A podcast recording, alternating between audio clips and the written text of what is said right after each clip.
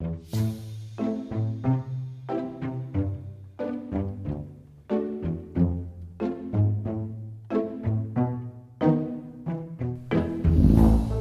och välkomna till ett nytt avsnitt av Moderna Tider. Den här veckan med mig, Matilda Säv. Och med dig som vanligt, Stefan Hjalmarsson. Ja, det stämmer bra det. Hej hej. Hur är läget? Jo då, det går mot höst men det funkar väl. Ja, hösten är väl redan här, sen ett tag. Ja, Ja, vad har vi att säga om världsläget? ja det är ju mycket som händer i världen just nu. Ja, verkligen. Det, det pratas ju om att det är väldigt eh, dystra tider. Israel och Palestina-konflikten är väl kanske det som är mest överhängande just nu. Ja, det är delvis det. Nu spelar vi in det här den 25 oktober. Och eh, när detta avsnitt publiceras så är, har vi ju redan publicerat ett avsnitt tidigare som handlar om, handlar om palestiniernas historia. Ja, Så då har ni redan hört det. Det är ju för sig då inspelat innan den 7 oktober. När Hamas anföll Israel och den eskalering som har skett efter det. ja det är en väldigt eh, intressant slump att det blev så. Ja. Men eh, intressant också att du pratar just om eh, Israel-Palestina för att det var det man pratade om nu när det skedde att att Ryssland kanske är ganska glada över det. Att fokus flyttas från Ukraina-kriget till till eh, konflikten Israel-Palestina. Ja, Men eh, vi har ju också haft förra veckan eh, terrordåd i, i Bryssel. där Två svenskar drabbades. Eller dödades. ja, Eh, I samband med den här fotbollsmatchen mellan Belgien och Sverige. Och en skadades också va? ja precis. Så att det är ju också har vi mycket skjutningar och bomber och sånt i Sverige. Så att, eh, det är mycket dys- dysterhet pratas det om. Vi ska se Lasse Berghagen är död också. Jag vet inte vad han dog i riktigt. Ja, det var hjärtoperation. Ja, hjärtinfarkt då, typ. Nej, jag vet inte vad exakt. Men det var en hjärtoperation som han inte liksom repade sig riktigt efter. Mm. Dagens ämne, ja. Dagens ämne är ju också inte så muntert då. Nej. Men jag tyckte också det var intressant och jag kommer återkomma till det att det är flera tidigare ämnen som faktiskt vävs in ganska mycket Ja, i man kan, dagens ansti- avsnitt. ja, man kan ju säga att det är ett stycke eh, samtidshistoria, eller vad man ska säga. Alltså, det handlar ju om hur samhället var.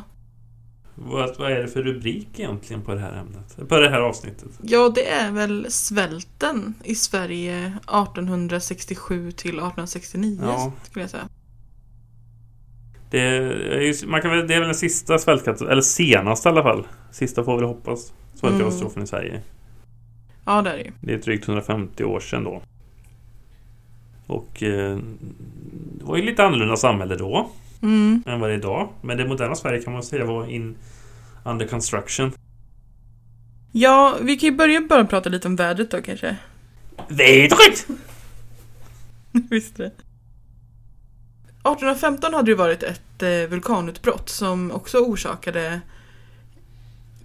jättekalla år och eh, skördar som uteblev. Ja, du hade ju även i mitt på 1600-talet hade du ju det som kallas lilla istiden. När det var extremt kallt och du vet, de gick och de kunde gå över bälten. Mm. Armén liksom vi blev väldigt avgörande för att Sverige kunde Karl X Gustav Gustav. erövra Skånelandskapen. Mm. Freden i Roskilde 1658.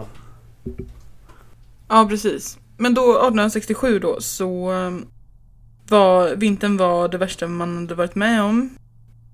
De som levde då. Det var alltså minus 12 grader i Uppsala i maj. Men det var ju minus 15 i Stockholm. Men det var väldigt kallt i alla fall. Ja, man kunde ju åka häst och vagn till Finland för Kvarken var Frusen. frusen i slutet på maj också. Mm. Men tydligast blev ju det här i norr då. Så man kan ju säga att första året, 1867, så var det främst Norrland som drabbades av svält. Ja, det var ju också att, för det, eftersom det var så kallt så, så låg liksom isen i Atlanten och i Bottenhavet, Bottenviken, alltså Östersjön då, alltså isen låg kvar längre och den hann liksom inte smälta så kylan liksom isolerades. Mm. Och försvann mycket långsammare då. Och då var det mycket svårare, för mycket av frakt och så gjorde man ju via båt så att då var det väldigt svårt att få fram varor också. Man vet väl inte riktigt vad det berodde på eller? Nej, det var flera otursamma saker som hände som gjorde att det blev bara väldigt, väldigt kallt det året. Ja. Och då var det ju så att det var ju väldigt hårt i marken. Mm, Så- kärle. Ja, så man kunde ju inte börja odla då. Exakt. När man skulle på vårkanten. Utan då fick man vänta. För, eh, man kan ju säga att liksom, det verkar som det blev en brytpunkt kring midsommar ungefär. För midsommarafton var det väldigt kallt fortfarande. Var is på flera ställen. Man satt och drack eh, punch. På isen. I norr. Och eh, sen efter midsommar verkar det som att det då, då kom värmen. Eh, tillfälligt. Ja, men då Och hann man ju inte riktigt Nej men hoppet saker. spirade ju. Man trodde ju ändå att man skulle hinna ikapp. Om det väl blev sommar. Eh, Men sen så var det ju ungefär en månad då var det varmare. Men sen redan 18 juli igen. Så blev det frost. Och kallt. Den så kallade halshuggarnatten. Va, berätta lite mer om den. Nej, det var då det, kylan kom, till- slog tillbaka. Okej. Under 18, 19, 20 juli så, så blev det frost på flera ställen i, i norra Sverige. Och då eh, blev det tufft igen då med... Ja, man fick inga skördar helt enkelt. Nej, man fick ju väldigt begränsade skördar i alla fall. Mm. Det, för att, det, och man tog ju väldigt mycket då av det överskottslager man hade. Ja, men ska vi pausa lite och kanske prata lite om hur Sverige var i tiden så att säga? Sverige! Ja. Sverige var ju då 1867 ett fattigt bondland i norr. Ja, Eller ja. Det är fortfarande norr. Nu då. Alltså det är ju inte så att Sverige, var ju samma, hade samma geografiska läge. ja fast vi var ju också, det, för vi- har ju bland annat då läst en bok som eh, heter Svälten som är skriven av Magnus Westerbro. Där han ganska grundligt går igenom det här och ehm, där så pratar han om också att vi var väldigt eftersatta så att det kändes ju som att Sverige låg mer norrut då än vad det Ja, gör ja. idag. Alltså både kulturellt, ekonomiskt eh, var vi väldigt eftersatta liksom. Så vi var ju verkligen i ett litet land i norr. Sverige var ju ett av Europas fattigaste länder. Industrialiseringen hade kommit igång lite grann. Mm. Mycket sågverk och så längs kusten norr, i Norrland. I norra Sverige. Och eh, en del mekaniska verkstäder. Ja. Men sen också, jag tänker på det du sa med att mycket eh, att det tidigare ämnen och så blandas ihop med det här. För att eh, samtidigt så hade ju folkskolan kommit Ja, igång. Och det har vi gjort ett äm- ämne om. Ja, Ett precis. avsnitt om. Ja, exakt. Och eh, läskunnigheten ökade ju väldigt mycket i Sverige. Så det var ju bra. Vi var ju på vi var ju på framgång, eller frammarsch lite. Det var ju lite brytpunkt där kan man Ja. säga, de åren. Men ena foten var ju verkligen kvar i det här gamla bondesamhället. Ja, Ehm, industrialiseringen skulle väl eh, liksom öka under andra hälften, hälften av 1800-talet. ja, Och, och framförallt efter 1870 så ökade ju industrierna väldigt mycket. Ja, Och du hade ju redan egentligen genomfört laga skifte. Vilket var en förutsättning mycket för industrialiseringens... Ja, kan du inte berätta om laga skifte? Alltså innan hade man jättesmå bitar och de låg huller om buller i skiften. Som man hade och, och eh, förvalta. Nu slog man ihop massa skiften. Och man flyttade gårdar och man effektiviserade jordbruket. På det sättet. Vilket gjorde att det krävdes betydligt mindre personal. Eller människor i jordbruket. Ja, precis. Innan hade man ju mer bott som i en liten miniby kan man ju säga. Att det kanske låg fem, sex hus bredvid varandra. Och sen hade man mark runt omkring sig, kunde vara ganska långt bort, flera kilometer bort eller så. Så hade alla en liten remsa på en åker. Ja, Eh, och då till exempel kunde det bo någon torpare eller något eh, lite längre bort som då fick eh, arrendera och sköta den jorden till exempel. För att Mm. det var ju svårt att hinna med. Det var ju ett ganska ineffektivt system på Ja. det sättet. Och då ville Eh. man, i och med laga skifte så ville man då effektivisera jordbruk, jordbruket. Ja. Och det gjorde man ju. Grejen var ju att eh, de här eh, mycket lantarbetare blev ju överflödiga. Ja, Ja, men varför blev de det då? För att jordbruket var effektivt. Det bekrävdes, det behövdes inte, precis som industrin senare också blir, blir liksom automatiseringar och sånt. Man behöver inte lika mycket folk. För jag har tänkt att det också är för att ens jordplättar då låg längre bort också. Så då om det bodde en torpare längre bort så kunde den ta hand om det. Just att det var ineffektivt var för att man var tvungen att gå så långt mellan sina små jordplättar. Men det hänger väl också, så småningom hänger väl också ihop med teknikutveckling och sånt Mm. också. Men det här var ett effektivare sätt att organisera jordbruket. Framför allt. Och det behövde man inte lika mycket människor. Nej, men det är intressant det där varför det var så många människor som eh, blev arbetslösa. För det, det var ju verkligen någonting som hände med det. För det gick ju till, från då att man hade kanske 15 olika små plättar på olika åkrar till att man hade en åker kanske, eller två åkrar, Mm. liksom bredvid varandra och bredvid sitt hus då. Så jag tror att framförallt var det gångavstånden, eller liksom ta sig mellan de olika, som blev eh, det som blev den största effektivitetsgrejen eh, liksom. Men det gjorde ju också att eh, man blev ju mycket mer utblottad. För att innan så hade man ju haft ett lite mer kollektivt tänkande. Om alla, säg att man var tio stycken som delade på en åker, att om då det inte gick så bra för en av bönderna, att just eh, längst ut till höger så blev, så blev skörden lite sämre. Då kunde man dela med sig lite mer och sådär. Och man hade ju ett mer kollektivt tänkande kring skördarna till exempel. Mm. Så man tog hand om varandra på ett annat sätt ifall det gick lite sämre för någon. Men det här laga skifte gjorde ju att du var mycket mer eh, lämnad åt ditt eget öde. Mm. Och man, dels så bodde man ju också längre ifrån varandra så man hade ju inte samma koll på varandra. Och eh, vi, det var väl då den här liksom ensam Sverige skapades kan man väl säga. Att eh, vi slutade bo nära varandra och vi började bo väldigt långt ifrån varandra. Ja, fast samtidigt så var det ju väldigt många av de här som flyttade till städerna. De som blev arbetslösa. Ja visst absolut men just det var här ju, att man för behövdes ser... ju samtidigt då i en, en uppväxande industrin och industrierna var ju mer kopplade till städer. Och det, det var ju ganska bra rent, alltså det här eh, systemskiftet skedde ju ganska liksom parallellt med varandra då att du hade industrialisering som krävde mycket folk och så hade du en massa människor på landsbygden som blev arbetslösa. Så det, urbaniseringen var ju väldigt stor också.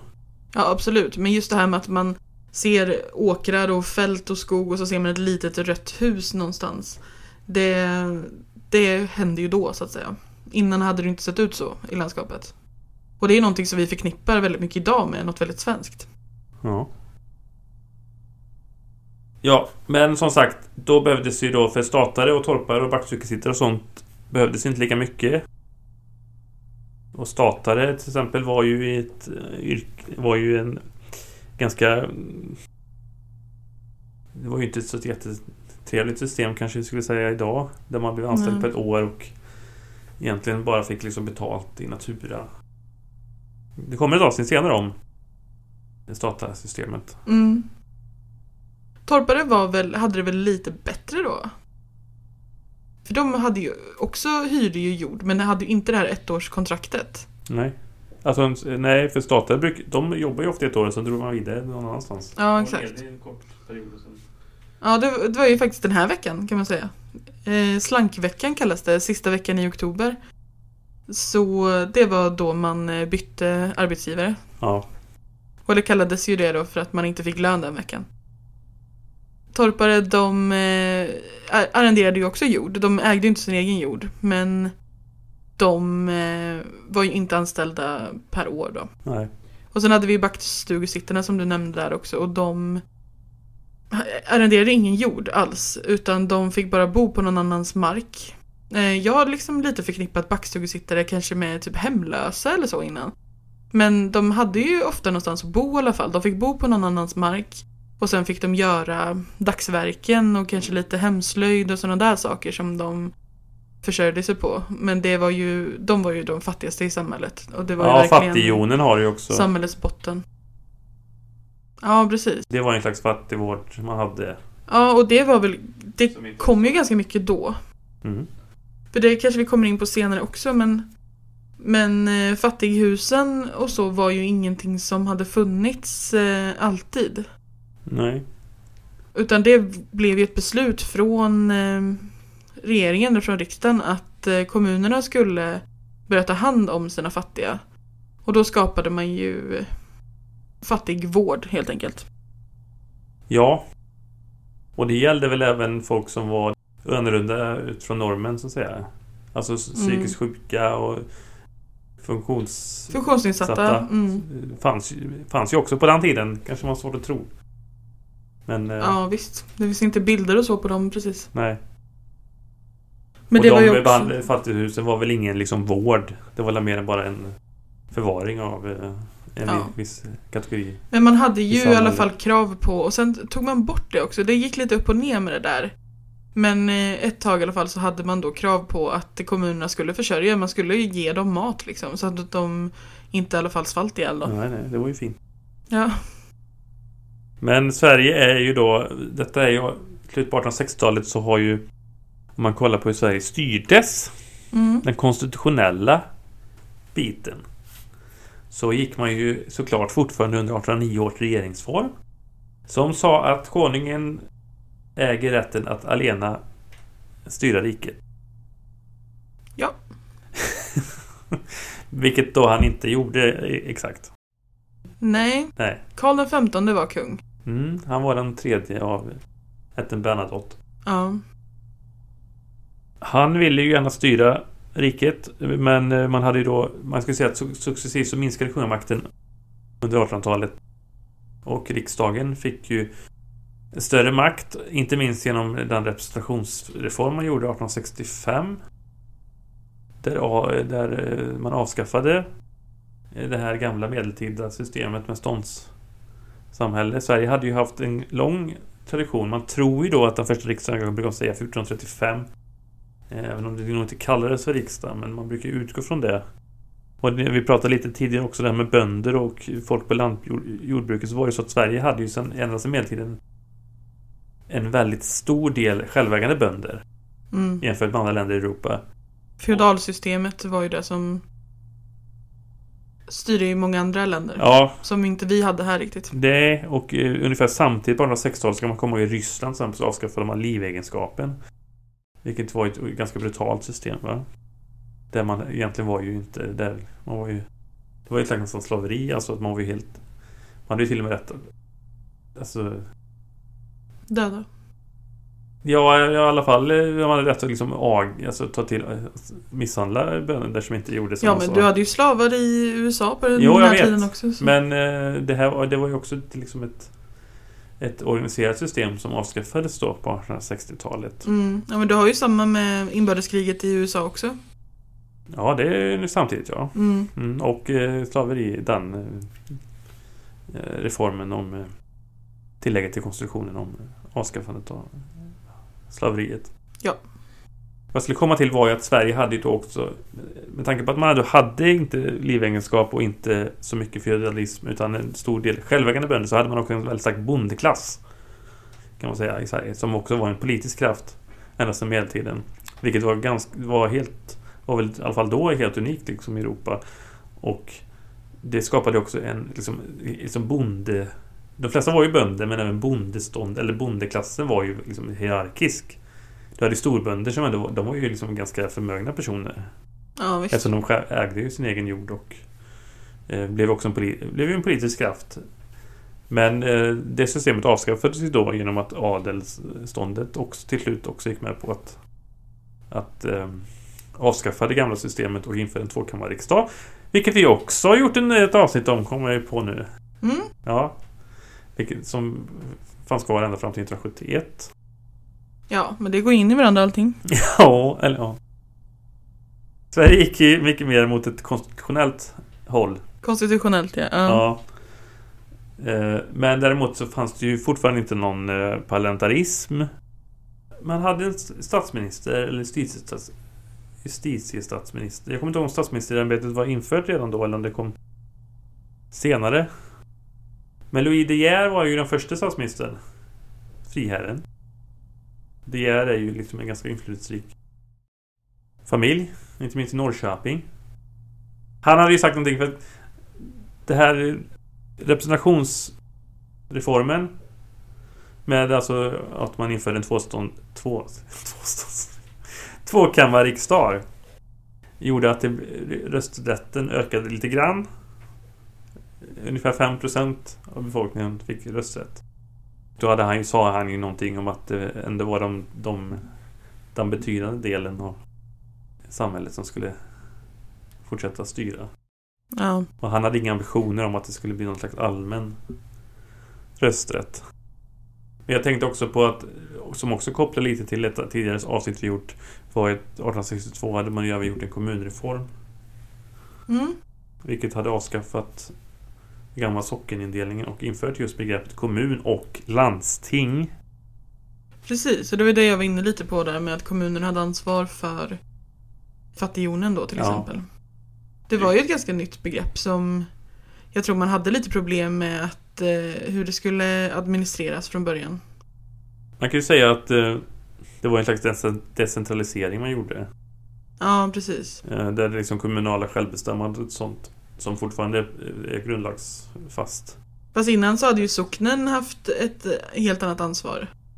Och kanske kyrkan också. alla socken hade ju en kyrka i, i centrum. Och kyrkan var väl mycket med kring utbildning och sånt. Man hade hand om. Ja, precis. Jag skulle ändå säga att socknen, det var inte bara kyrkan utan det blev ju, det var ju den typ, det var ju kommunen på den tiden. Men kommunerna var ju inte alltid helt nöjda heller, och det kanske vi återkommer till, men kommunerna var ju inte helt nöjda med den, den typen av ansvar som de behövde ta då, speciellt kanske de här svältåren. Utan de eh, ville ju ha mer hjälp av staten bland annat för att eh, de tyckte att det var lite övermäktigt den typ av ansvar som de tvingades på. Ja, det fanns väl ingen samordning riktigt eh, Kring det. Så är det väl med alla när man gör reformer, så det går väl lite trögt i början så att säga.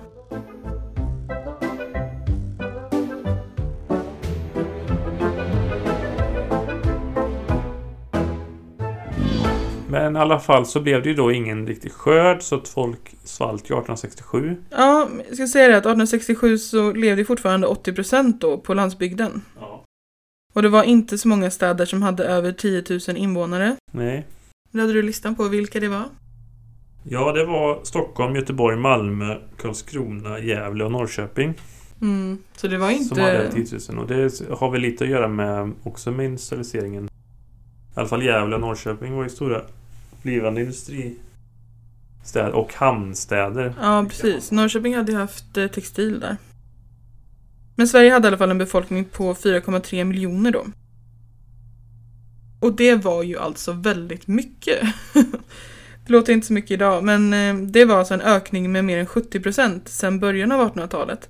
Så att eh, det hade ju ökat på väldigt mycket där. Mm. Och då S.S. Tegnér bland annat sa ju att eh, det var freden, vaccinet och potatisen som låg bakom befolkningstillväxten. Och det håller ju boken med om. Delvis. Eh, delvis. Det är väl li- lite så...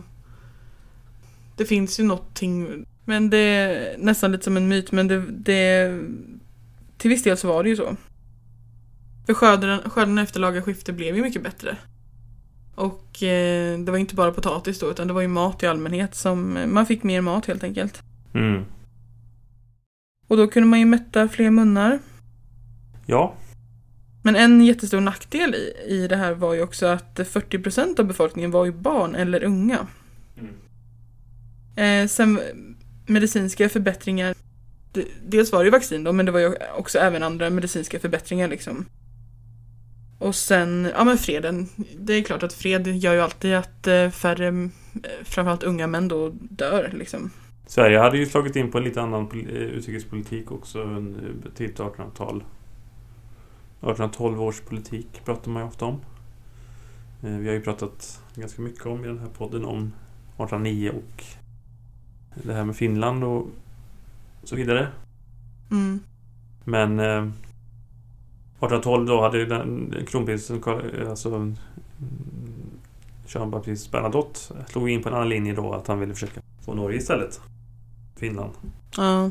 Och eh, Det lyckades han ju med. eh, ja, det gjorde han väl på ett sätt. Kan man säga. Man skapade en union med Norge. Finland var ju ändå inf- det var ju en del av det svenska riket. På ett helt annat sätt. För det var ju egentligen bara dels, alltså det som förenade Sverige och Norge, vilket vi också gjort ett avsnitt om, unionsupplösningen, det första avsnittet. Eh, det var ju att Det var ju att man hade en gemensam kung och gemensam utrikespolitik. Det var egentligen det som, Ja. som unionen byggde på. Och därför var det tydligen viktigt också att liksom eh, Karl XV var ju, tyckte inte Han ville ju vara hela, både Norge och Sveriges kung. Och gärna Danmarks kung också. Han var ju väldigt inspirerad av det här med skandinav skandinavism. Ja. Som vi också gjort en podd om. Han var ju en eh, vinets och sångens och kvinnornas man. Han hade mycket ambitioner men eh, kanske det blev inte så mycket av någonting. Nej, han hade mycket förslag om reformer och grejer men eh, Det blev inte så mycket. Och det var, jag fattar också som att han var med liksom när han, innan han blev, blev kung så var han lite sturskare. Visionär. Han var en rumlare. Festpriser. Han kallades ju Kronkalle kallas han ju. Just för att han var... Han sågs, ansågs ju vara en ganska folklig kung ändå. Alltså... Var ute och hälsade på folk. Och sådär. Det sägs att han hade mycket barn på byn. Mm. Han blev ju inte så gammal, Karl XV. Han dog ju inte så många år efter, 1872. Nej precis, han blev 46 år. Och hans fru hade avlidit året innan. Mm. Han var gift med en prinsessa från Nederländerna. Och eh, de hade ju två barn. En dotter Lovi, Lovisa och en son som hette Karl-Oskar. Och han, men han dog tidigt. Innan han var två år. Så det fanns ingen tronarvinge på den sidan. Och Karl XV försökte länge att han bad riksdagen, riksdagen om att gö- göra hans dotter till tronarving. För att eh, han ville nog inte riktigt att hans bror då, Oskar, skulle ärva. Men Oskar hade fyra söner och då tyckte riksdagen att då det såg bättre ut. Det var ju en tid när kvinnor inte var myndiga. Va? Nej Så precis. att, att en kvinna skulle bli drottning, vilk- även om Sverige hade haft regerande drottningar tidigare så var det ganska otänkbart.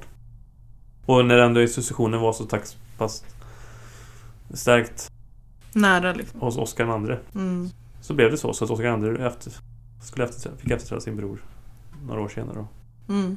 Men man kan säga också att under de här svältåren så blev ju Karl V också, han blev ju mindre populär just för att hans eh, utsvävande leverne. Ja precis. Och de tog ju inte så bra beslut i eh, riksdagen heller där. Ja, som sagt, det var ju väldigt mycket som hände. Vi har pratat mycket om hur Sverigetiden var nu. Vi ska komma in på själva svälten också här, men eh, det här med kommuner och landsting och så var ju en jättestor grej. Även skråväsendet eh, avskaffades. Så att det blev... Eh, det öppnade ju upp väldigt mycket för människor och där vi pratar om urban, urbanisering och sådär. Att många flyttade in till städerna. Och man hade ju också en ganska marknadsliberal eh, politik och syn på, på samhället. Ja, det var ju mycket idéer som hade kommit i tiden.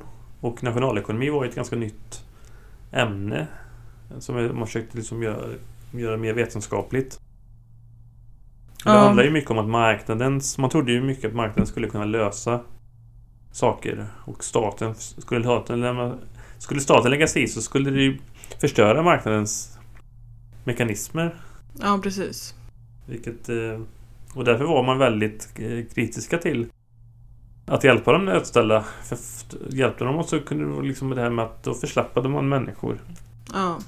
Vi har gjort ett avsnitt också tidigare om Irland och de hade ju en liknande svältkatastrof 25 år 20-25 år tidigare. Eh, 1840-talet ja. Ja. Och där var det i sig lite skillnad då för då, det var ju problemet att britterna hade ju liksom låtit irländarna bara leva på potatis. Mm. Britterna tog alla andra all annan skörd. Och när det blev potatispest så fanns det ingen mat. Nej, exakt. Då, men då var det också samma tankar att man inte skulle gå in och hjälpa människor. Vilket man gjorde till slut, och, men också, också för sent. För som boken beskriver så var ju problemet ofta i svältkatastrof är ju inte att det är brist på resurser utan det är brist på att nå ut med mat till de som behöver det. Ja, och det var, det var ju verkligen en anda i tiden. Eh, dels med laga skifte också då och sen det här marknadsliberala som man var inne på. Det, som du sa där, att det, det var var man för sig själv. Och om man inte klarar sig, ja då fick man svälta då helt enkelt. Och det är en väldigt cynisk eh, världsbild får man säga. Eh, ja. Men det var väl synen på fattiga hade väl i sig länge varit ganska sådär att att eh, man inte skulle vara för eh, generös. Det fanns väl även moraliska även från eh, kyrkligt håll och sådär att det var syndigt att vara fattig. Ja. Men även eh, dygdigt eh, tyckte ju vissa att för att att man på något sätt kunde komma närmare Ja. Gud och, om man, och frälsning om man var fattig. Ja, fast det fanns ju ändå det här hjälpa sin nästa och... Ja, jag menar det. ja. För kyrkan hade väl även också en viss hjälporganisation. För det var ju mycket, även om staten så att säga var ganska slapp så var det ju väldigt mycket privata initiativ. För hjälp. Ja, precis. Ja, så du menar att det var inte något nytt egentligen då? Ja, nytt var ju det här med, med tanke på marknadsmekanismer och sånt. Men även laga skifte tänker jag också då. Fick ju även en stor effekt över att det var var man för sig själv. Ja, Ja, men i Norrland då, eh, hösten 1867, så visste man inte vad man skulle leva av. Skörden hade ju som sagt blivit eh, en katastrof. Och eh, man, fick äta, man fick äta nödmat helt enkelt. Och det var ju alltså barkbröd och halm och gräs och sådana där saker. Det fanns ju berättelser om någon som hittades död och, och som hade levt på gräs väldigt länge Ja. och sådär. Ja. Och tydligen så är det så att ska man ta ut bark ur tallar så ska man ta det på våren helst. När det savar. Nu på hösten så var det svårare att få ut inne, innebarken så att säga. Ja. Eh, Så det blev en ekonomisk kollaps då framförallt i, i Norrland. Eh, Och det gör ju såklart att folk eh, sades upp från sina arbeten. Firmor gick i konkurs. Och folk slutade ju handla och, och investera i saker. Och det är ju en klassisk Ja. grej. Så, så blir det ju alltid liksom. Ja, och det blir ju också ett sätt för att för många, speciellt unga män och sånt, lämnade ju för att gå ut och försöka få arbete i sågverken och så. Där kunde man ju få jobb då. Eh, för innan, tydligen var det också ganska vanligt sommarjobb för lantarbetare. Ja, man kunde jobba 72 timmar arbetsvecka, 68 med två matraster. Och då fick man 15 kronor för en sån arbetsvecka. De som Mm. tjänar mest i alla fall var yrkeskunniga. Problemet var ju att det blev ju brist på arbete även eftersom det fanns ju mindre råvaror. Ja. Så blev det brist även inom sågverken och sånt. Dessutom så var det ett lysande tillfälle att arbetsgivare att utnyttja arbetare till lite vad som helst eftersom de, eh, folk var desperata för arbete. Så det var en ganska liksom eh, nedåtgående spiral. Kan man säga. ja, precis. Det blir Sen- ju det. För jag menar, det var väl senare, senare på 1800-talet som eh, det blomstrade väldigt mycket just i norrländska kustområdena. Vi har ju pratat om Ådalen också i ett avsnitt. Nej men då blev det ju liksom väldigt, det var, var ju en folkvandring till de här områdena. Ja. Där man skapade stora liksom industrier och... Och det hade det ju varit också lite. Eh, man pratar ju om de här nybyggarna som inte, det var inte bara att man reste till Amerika först då, utan det var ju också att många flyttade norrut för att där fanns det mycket mark som inte var uppbruten, som låg orörd. Så väldigt många hade ju dragit sig även norrut. Och dels då för sågverk eh, och sådär, men även eh, för att bli bönder. Men 1868 då? Ja, jag skulle säga här att um, Fäderneslandet röt till. Det var ju en eh, tidning. Som var radikal. Ja. Men som småningom blev eh, ganska antisemitisk. Mm, tyvärr. Den... Eh, mycket opinion, mycket debatt fanns ju i Fäderneslandet. ja. Mm. Och pressen var ju också en del av det moderna. En mer... En ökande press och en... Så, eh, liksom massmedia var ju, blev ju på allvar en del av samhället. Där man också liksom kunde sprida det fria ordet lättare och information såklart. Och mycket om insamlingar och sånt. också. Och recept hade man i tidningar på hur man Mm. kunde nödmat. Och så. Ja, och så har vi ju eh, en landshövding i Västerbotten här. Jan... Nej, inte Jan. Förlåt. Jan-Evin Svan. Det fanns en landshövding i Västerbotten som hette Erik Viktor Almqvist. Som också var halvbror till eh, Carl Jonas Love Almqvist. Det går an. Mm. Det snackar vi om radikal. Han eh, vandrade upp till lappmarkerna eh, till fots flera gånger för att se hur folk hade det hemma i stugorna och sådär. Och han ville även försöka hjälpa samerna en aning, för det, samerna struntade ju folk i i allmänhet också. Eh, så han sammanställde lite rapporter om hur svår nöden var i Västerbotten, för det var ju också svårt. Man visste ju inte riktigt hur folk hade det hemma i stugorna liksom. Men sen vände han sig till staten där han bad om bidrag. Som skulle vara utan krav på återbetalning då. Och han bad om 180 000 riksdaler. Och frågan togs upp på Stockholms slott och Louis De Geer var där. Eller konselj eller? Det är nog Konselj. regeringskonselj. Ja, kungen ledde ju liksom regeringen fortfarande. va? Och det, det tog upp flera, för då hade de fått flera begäran om stöd där. Bland annat från Arnäs kommun. Och det avslog man. Eh, Men till slut så svarade i alla fall re- regeringen ja till eh, Västerbotten. Mhm. Men då hade de en reservation att de måste betala tillbaka. Ja, det var väl det som var det, grejen att eh, de som man gick med på nödhjälp men det blev som ett lån. Ja, men vi kan komma till det. För att det här blev som ett lån då. Och eh, de som fick låna då var ju de som kunde bevisa att de kunde betala tillbaka. Ganska snabbt dessutom. De fattigaste fick ju typ arbeta av skulden. Ja, bygga vägar och Ja, exakt. sådär. Men det som faktiskt blev den stora grejen 1867 var ju att man eh, bad om hjälp från andra länder. För det var ju både Aftonbladet och så hade vi Färdnäslandet, Dagens Nyheter fanns ju också. Där så började man skriva mycket mer om den stora nöden som pågick i Norrland.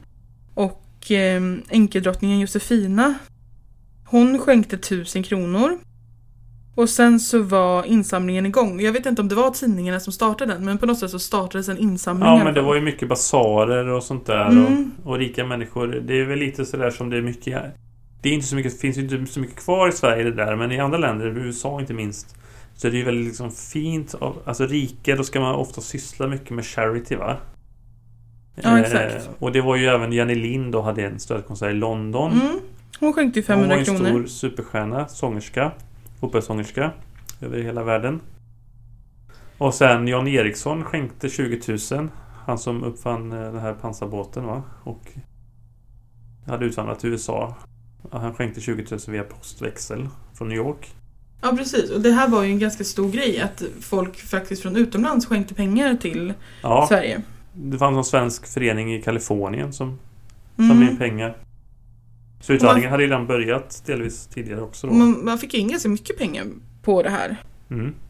Och så det var ju ändå bra. Men då var det ju som sagt det var svårt att få upp nödhjälpen också då. För då blev det blev inte som lån då som det var till staten utan det blev ju ren och skär nödhjälp. Ja men de Men då hade man ju svårt med hur man skulle få upp maten till Norrland. ja, Det var dåliga vägar och... Eh, Ja, det, det så, så innan... Man försökte ju få upp det 15 800 tunnor skick, skickades i de eh, vårmånaderna.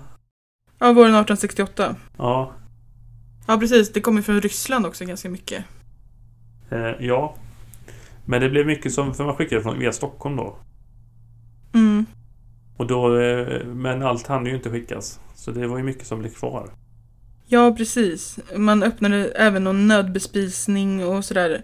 Vet inte om det var kommunen som ordnade det, men man försökte få fram hjälp helt enkelt, men det räckte inte. Nej, men nödbespisningen blev ju också så på många ställen att de... Eh, att det blev, man tyckte att det blev för många som sökte sig dit. Så Ja, det införde de begränsningar vilka som fick ta emot hjälp där. ja, precis. Och det gick ju också hand i hand med det vi har pratat om, det här med att man skulle vara... Man inte skulle bli förslappad. Man skulle inte få för mycket hjälp för då blev man förslappad helt enkelt. Nej. Och man, de var ju också rädda att folk skulle liksom, ja men sluta arbeta och bara komma och be om saker år efter år då. Att liksom Pöbeln. Ja, väldigt märklig människosyn. Väldigt många svenskar försökte ta sig över till Norge också. Mm. Men de fick ju också nog av alla svenskar för de hade ju också svåra tider så att eh, det var inte så lyckat. Men folk gjorde vad de kunde helt enkelt.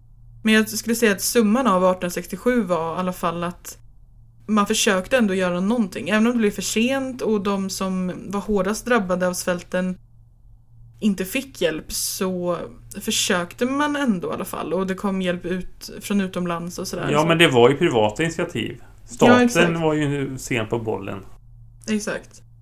Men hade det bara varit det året så tror jag, då skulle man nog säga att eh, vi hade klarat oss ganska bra ändå. Men sen så kom ju då 1868. Du, du, du, du. Och det var ju då det varma året. Mm. Framförallt. Men då kan man säga att det också förflyttar sig lite för det är mer södra Sverige som drabbas. Precis. Men det är jättevarmt i Jönköping till exempel i slutet på maj. Mm. Och eh, folk verkar tycka det är ganska skönt med värmen. Ja. För det var ju också det här som vi inte tog upp. Att till exempel till Stockholm så hade ju många, många ut, utvandrare, eller vad man säger. Alltså till, stor, alltså till Stockholm. Mm. För att hitta arbete. Alltså liksom det här som eh, beskrivs i Per-Anders Fogelströms eh, Ja, just det. eh, Mina drömmars stad. Är det fem böcker? Eller? Ja, fem eller Det sex. börjar väl det. någonstans, jag vet inte exakt. Det började 1860. Okej, det är innan där. Mm. På våren så kom det ju fram mycket mat till Norrland i alla fall då, när Bottenviken hade tinat. Och sen den här varma sommaren, det gillade man ju rätt så mycket i Norrland för det, det var ju så kallt här normalt. Så att det var väl snarare att det Ja, var en men väldigt var bra det, men sommar folk där. fattar ju inte riktigt konsekvenserna av värmen, att det blev to- torka istället. Nej precis, men det var ju framförallt södra Sverige då som Ja. drabbades. Och man kan ju säga att det var ju, alltså Småland och Blekinge var ju de landskapen Södra Småland och norra Blekinge. som eh, drabbades värst. Mm. Eh, Egentligen kan man prata om att det var alltså 1,7 miljoner människor som var halva Sveriges befolkning i den här tiden drabbades av dålig skörd.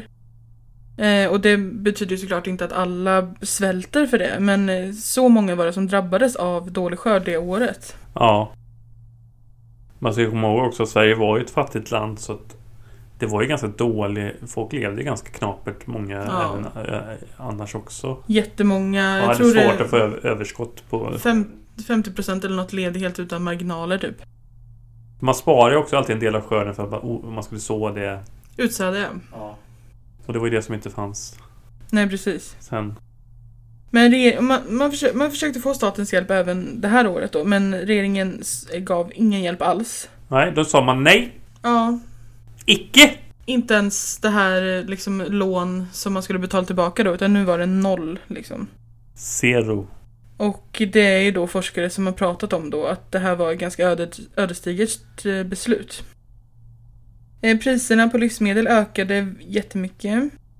Folk tvingades eh, nödslakta. Och sen kom en massa gamla recept på nödmat kom fram igen då. Då har jag hittat här då bland annat bröd som var gjort på mjöl och lavar. Mm. Lavar var vanligt också. Lav, lavpannkaka Mm. gjorde man. Mossa. Ja. Krossade djurben. Man kokade kaffe på torkade ekollon och bokollon. Enbär gjordes till mjöl. Och eh, lingon och ja, men massa bär och så såklart då. Mm.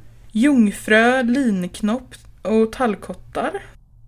Man åt alla djur man kom över, även råttor, möss och sånt. Eh, så att det var, eh, ja, men folk är ju kreativa och man hittade ju sätt att eh, överleva. Men det gjorde man väl även se, alltså sen till exempel under andra världskriget på fina restauranger och sånt så använde man väl så bäver och sånt där man gjorde och Mm. som man inte åt. Eftersom det inte fanns, det var brist på, då hade man ju ransonering. Man hade brist Mm. på Tiggarna blev också många fler 1868. Det fanns ju också fler människor att tigga hos och man kunde gå runt mer och, Mm. tigga hos folk eftersom gick att man bodde tätare. på vägarna. Ja. Och eh, det var ju en sån diskussion som det har varit även i senare tid. Om eh, synen på tiggare och vad man skulle göra med tiggarna. Om man skulle förbjuda det eller jaga bort dem. Eller om man skulle hjälpa de människorna som var desperata. Ja. Just det, här har jag en liten not, not om att, eh, det vi var inne på lite förut, att 1847 då så hade en, den här reformen skett att socknarna, då var det socknarna då fortfarande, och städerna fick ansvar för att alla fattiga skulle få en rimlig försörjning. Oavsett anledning till fattigdomen och det var det jag tror var en ny grej då. Nej, för man var rädd för att de fattiga skulle göra revolt ifall de inte såg ut längre. Men då blev det stora problemet då, att vem ska betala för eh, reformen? Ja, Tiggeri, tiggeri och bettlande var fortfarande förbjudet. Och det kunde bestraffas med tvångsarbete men det var väl förbjudet långt in i modern, eller på 1900-talet också. Mm. Och det var alltså kommunerna, socknarna innan de kommunerna, de ville väl också att fattigvården skulle vara ganska förknippad med skam. För att folk inte skulle hamna där då antog man väl liksom. Eh, man för, behandlade de här med ganska öppet förakt i många kommuner. På 1860-talet då. Man offentliggjorde vilka som hade sökt fattigvård. Man hade tvångsförsäljning av de fattigas saker. Och eh, på vissa håll så ställde man upp de som sökte bidrag på rad för liksom, inspektion. Så folk skulle kunna titta på dem. Och sådär. Så att det var ja, förknippat med väldigt mycket skam. Mm.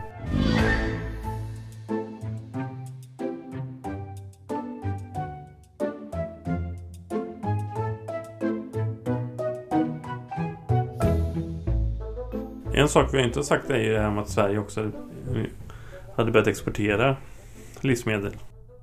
Mm. Så det skeppades ut ganska mycket samtidigt också. Mycket till England, Storbritannien.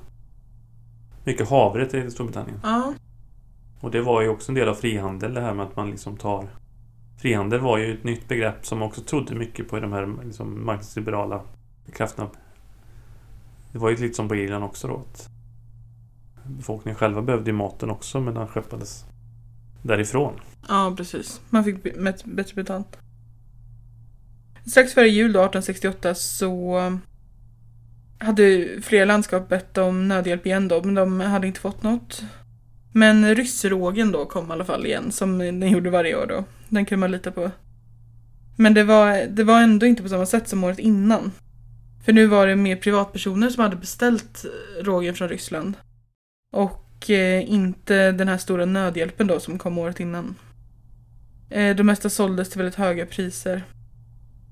En del kommuner försökte hjälpa de fattiga och ordnade med nödhjälp och så. Men det var svårt att få fram maten för det var dåliga vägar. Och eh, maten tenderade att försvinna på vägen också. Att man kanske sålde den till andra eller den förspilldes på olika sätt. Jag såg en... Någon berättelse här om en familj som fick lite rågmjöl från ett skepp som hade sjunkit på vägen till Sverige. Och sen hade bergarnas... Eller säckarna bärgats då från vraket. Och därefter skickats vidare som om inget hade hänt då. Så då hade mjölet först blivit blött, sen hade det möglat och sen hade det stelnat. Mm. Så man var tvungen att banka sönder det för att eh, kunna använda det. Mm. Men det gjorde man ju då för att det var ju ändå mat liksom. Så att eh, ja, Jo, jo, det var det. Man inte någonting skulle gå till spillo. nej. Men stelnat eh, mögligt mjöl då. Ja, mögel visade sig ju senare vara väldigt bra eh, när man tog fram eh, penicillin. Ja, Ja. kanske inte alla sorters mögel. Eh, människor kan ju leva ganska länge utan mat. Ofta. Ja, Det finns lite olika uppgifter. Det finns de som har levt jättelänge. 24 veckor eller vad var det? Mellan 6 och 8 veckor. 12 veckor kan man leva kanske. Det beror på vilka förutsättningar, eller av genetiska orsaker alltså, antar jag också. Så länge man har alltså vätska, vatten. mm. Men de flesta dör ju inte av svält utan man dör ju ofta av sjukdomar som... ja det är faktiskt viktigt att ta med. Ja, Att det var inte som du säger. Det var inte just bristen på mat utan det var ju det. Man blir mer mogen. ja bristen på mat var ju en bidragande orsak såklart. Men Ja, det är precis. inte det, man man är inte direkt avmagrad-. Nej exakt. Är man väldigt avmagrad så blir man mer mottaglig för sjukdomar. Det var ju tyfus och ehm, Ja, alltså halssjuka hörde jag något om. Och... Ja. I december i alla fall 1868 så bildades i alla fall en nödhjälpskommitté på dels på Öland och sen på några andra ställen i Småland också. Man pratar ju mycket om det här med Småland. Nöden i Småland var, blev ett begrepp. Ja. För det är nu också emigrationen tar fart ordentligt. Mm. Det hade ju haft en eh, liten kris i Småland just kring slutet på 1840-talet. Det är många det är det som tas upp till exempel Utvandrarna då. Det var ju nybyggare och mer som utvandrade. Men här är också många som lämnar Sverige i samband med svältkatastrofen. Och då är det så att de flesta inte söker sig till i första hand till Amerika. Nej, Danmark eh, och Tyskland eh, emigrerade ju väldigt många till. Ja. Det var ju mer de som hade lite mer tillgångar Ja, precis. som utvandrade till Biljetterna, Amerika. biljetterna var ju väldigt dyra så att eh, det var ju inte alla som hade råd att åka till USA precis. Nej. En biljett kostade 140 kronor. Ja. Har vi något vad det motsvarade? Ja, jag har gjort lite research. Mm. Det motsvarar i dagens penningvärde 8858 kronor. Ja. Alltså för själva resan då. Mm. Det låter ju inte jättedyrt egentligen. Men det kanske var mer pengar då. Ja, precis. Det beror ju på vad man tjänade då i månaden. Ja, men många av de som hade tillgångar sa jag, för var, folk hade kanske inte reda pengar, men de som hade kunde sälja saker gjorde ju det här Ja, för att eh, bygga nytt på andra sidan ja precis. Man fick ju sälja allt man hade i stort sett för att eh, ta sig över. Man kunde inte ta med sig så mycket heller. Nej. Men sen kan man säga att den stora migrationsvågen är ju egentligen senare kring sekelskiftet. Och då Ja. är det framförallt människor som åker för att söka arbete i Ja, USA. i städerna liksom. Ja. Det är därför man pratar om att Därför man pratar om att det här eh, utvandrar Det är jätte, jättebra bokserie men den är ju lite missvisande för det var inte riktigt på det sättet som folk emigrerade. Nej, de gjorde ju den första. Och där Ja. hade ju också den aspekten många religiösa. Alltså många Mm. utan religiösa skäl. Absolut. Sverige hade väldigt strikt... Svenska kyrkan hade ju monopol egentligen på...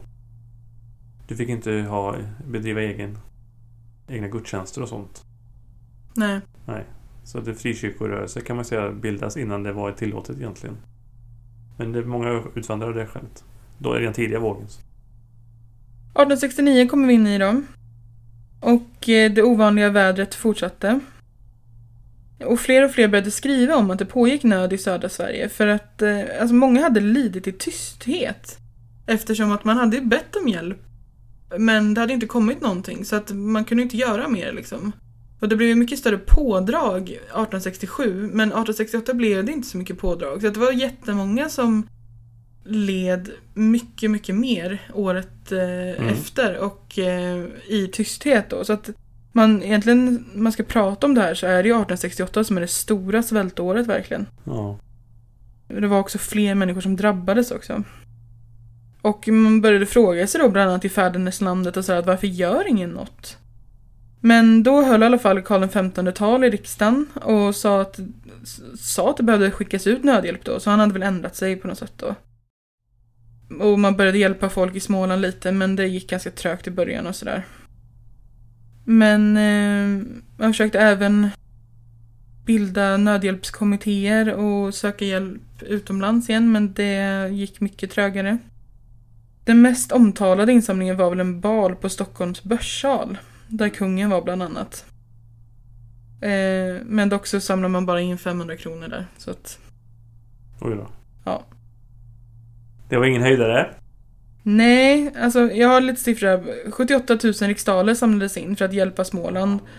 Och 478 000 hade samlats in till Norrland. Så att eh, det var en ganska stor skillnad. Mm. Ja, men jag tänker på det du sa också med migrationen där. Att någonting som Eh, också började ändras var väl sättet som man såg på sina herrar, så att säga. Det pratar de ju också om i, i Utvandrarna. Att så här, hur många herrar har vi? Först är det husbonden och sen är det landshövdingen. Allt där. Och den bilden började ju ändras lite också. Att man, alltså folk började ju att inte acceptera att bli behandlade hur som helst. Nej. Och det var ju revolutionära tider så att säga. Du hade ju 1848 då det också var marschkravaller i Sverige. Och eh, senare, kort efter det här, så kom ju eh, Pariskommunen 1871 Mm. och så. Och Frankrike var ju, mycket, var ju centrum men eh, 1848 så var det ju uppror på flera ställen i Europa. Och det var ju också Så vi också gjort ett avsnitt om Det här med kommunistiska manifestet och Alltså nya politiska eh, radikala idéer.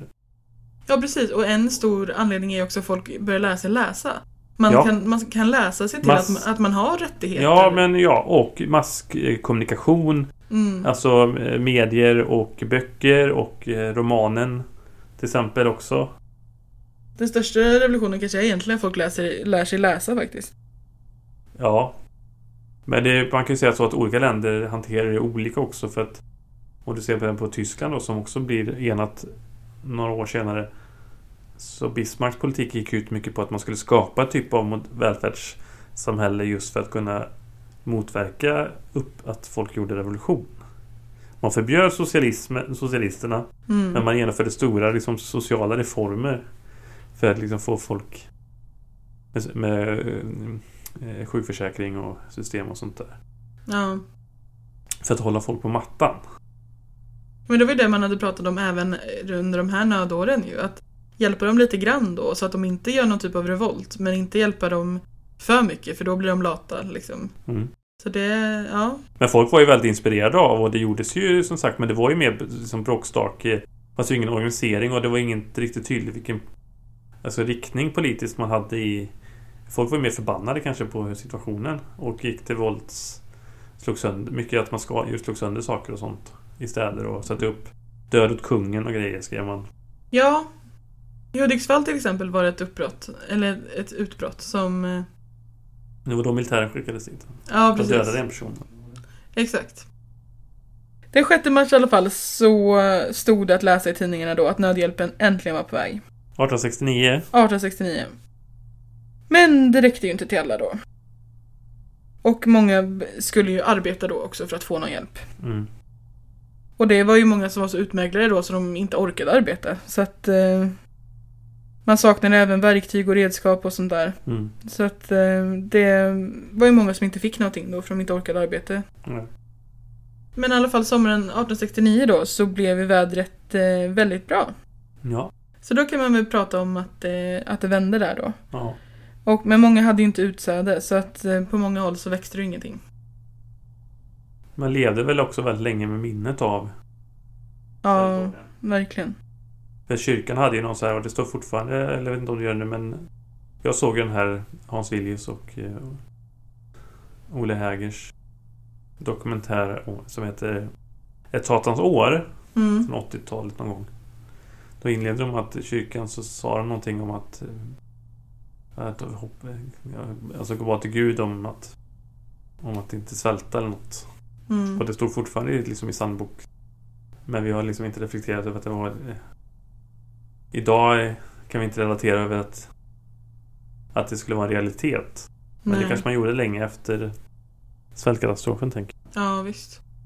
Det är klart att det satte sig, och det satte sig också framförallt på väldigt många för att man var ju så utblottad, man kanske hade fått sälja av jättemycket Mm. och sådär, så många levde ju i fattigdom resten av sitt liv efter det här. För att man hade satt sig i skuld som man inte kunde betala.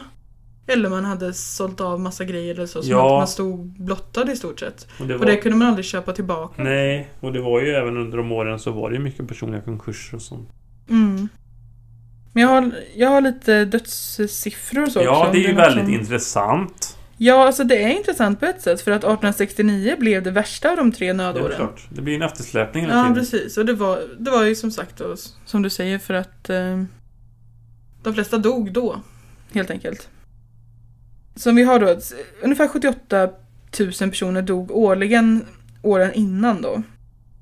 Och sen eh, 1867 dog 82 000, så det var ju bara en ökning med 4 000 då. 1868 dog 87 000 och 69 dog 92 000. Och det var väldigt stora skillnader re- regionalt.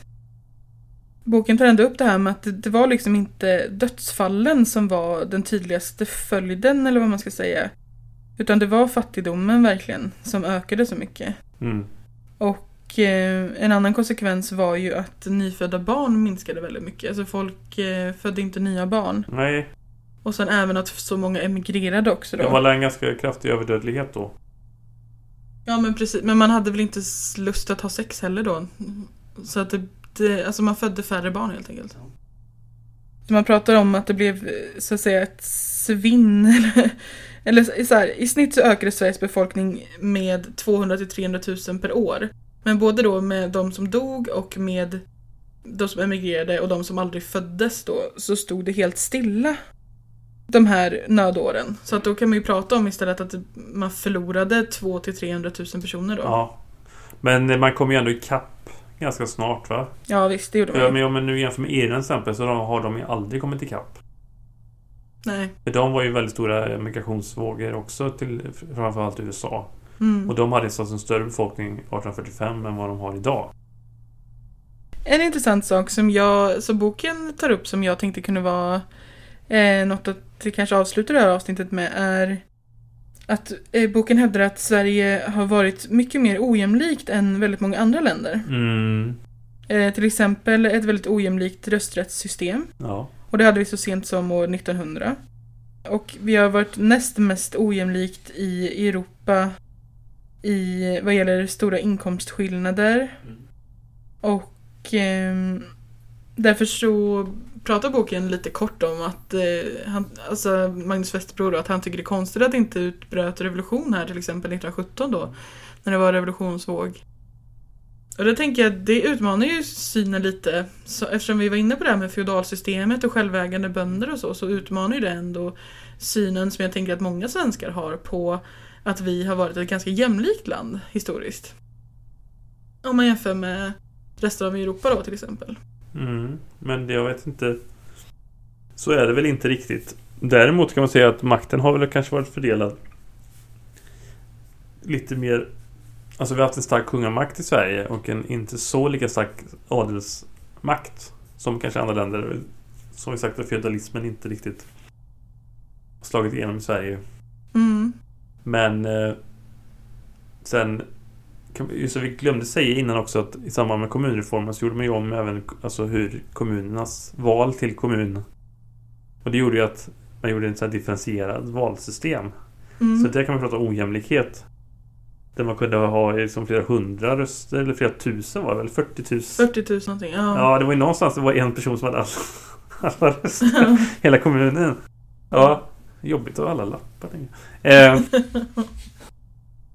men, och landstingen var väl också på något sätt eh, Det var väl indirekt val till första kammaren var väl via landstingen. Alltså det var ju inte direkt val Ja, till, till eh, första Mm. kammaren. Jag skulle säga så att vi har, jag vet inte om vi har den självbilden generellt för att vi pratar ju ofta samtidigt om att vi var liksom sena med liksom stora liksom politiska reformer, rösträttsreformer och så vidare.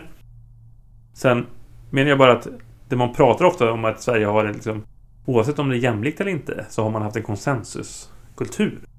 ja, men man har ju Ja. även haft en stark bonde... Ja, precis. Men det betyder inte att alla bönder... Jag pratade ju innan om att Jo, precis. bondeståndet var ju liksom var ju inte ett en social grupp. Nej, Du hade ju väldigt rika bönder och det är de som antagligen satt i riksdagen va?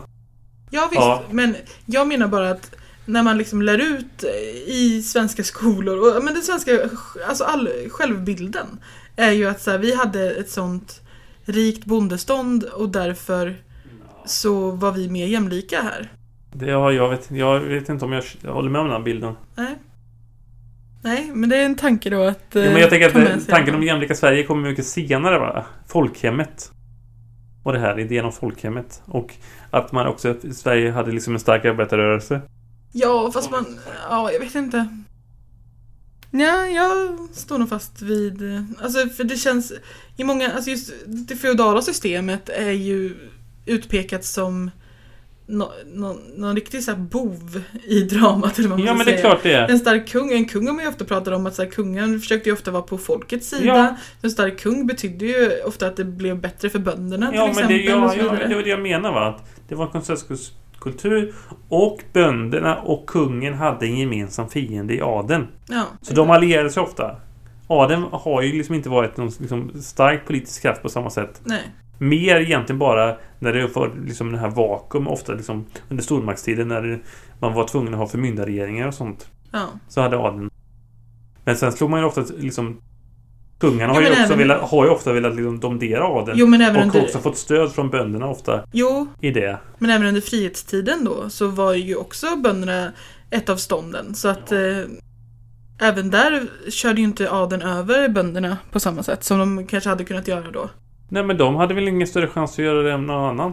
Nej, men väldigt många politiker var ju adliga. Alltså under frihetstiden. Ja, fast eh, ståndssamhället var ju upp till så att det var en fjärdedels plats Ja, jo, men jag menar det. Men vi hade Ja. ju en period av en mycket svagare kungamakt. Ja, Men där gick det ju inte heller då för adeln att köra över bönderna till exempel. nej men, nej men bönderna var väl, de gynnades också av frihetstiden så att säga. Ja, precis. Ja. Det, Exakt. men jag menar på att snarare att kanske konsensuskulturen just som också har gjort att man inte det här med att det inte blir revolution och så. Ja, Att man har, och det pratar man ju ofta i, som idag också, att, att, att man har haft en konsensuskultur. Man har liksom, de stora reformerna har man varit ganska överens om. På den politiska skalan. fast det är det då som eh, Magnus Westerbro här menar att han tycker det är konstigt att det inte blev revolution i Sverige. Ja, men det går ju, då får man nästan liksom snarare gå in på alltså, eh, vad, liksom, de olika omständigheterna 1917. För då kan man säga att det var konsensuskulturen som gjorde att det inte blev revolution då för att kungen gick med på en ganska stor förändring just det här med att man liksom införde parlamentarism. Vilket gjorde kungens... Han fick en begränsad manövermöjlighet vad det gäller utseende av statsminister. Han var ju tvungen att ha liksom en... Statsministern behövde ha en förankring i riksdagen. Så att där nådde man ju... Det var också... Det menar, där nådde man ju en slags kompromiss, en konsensus. Som kunde Ja, lugna gjorde ju- massorna. Ja, fast det Ja. gjorde kanske inte så stor skillnad egentligen för en fattig arbetare.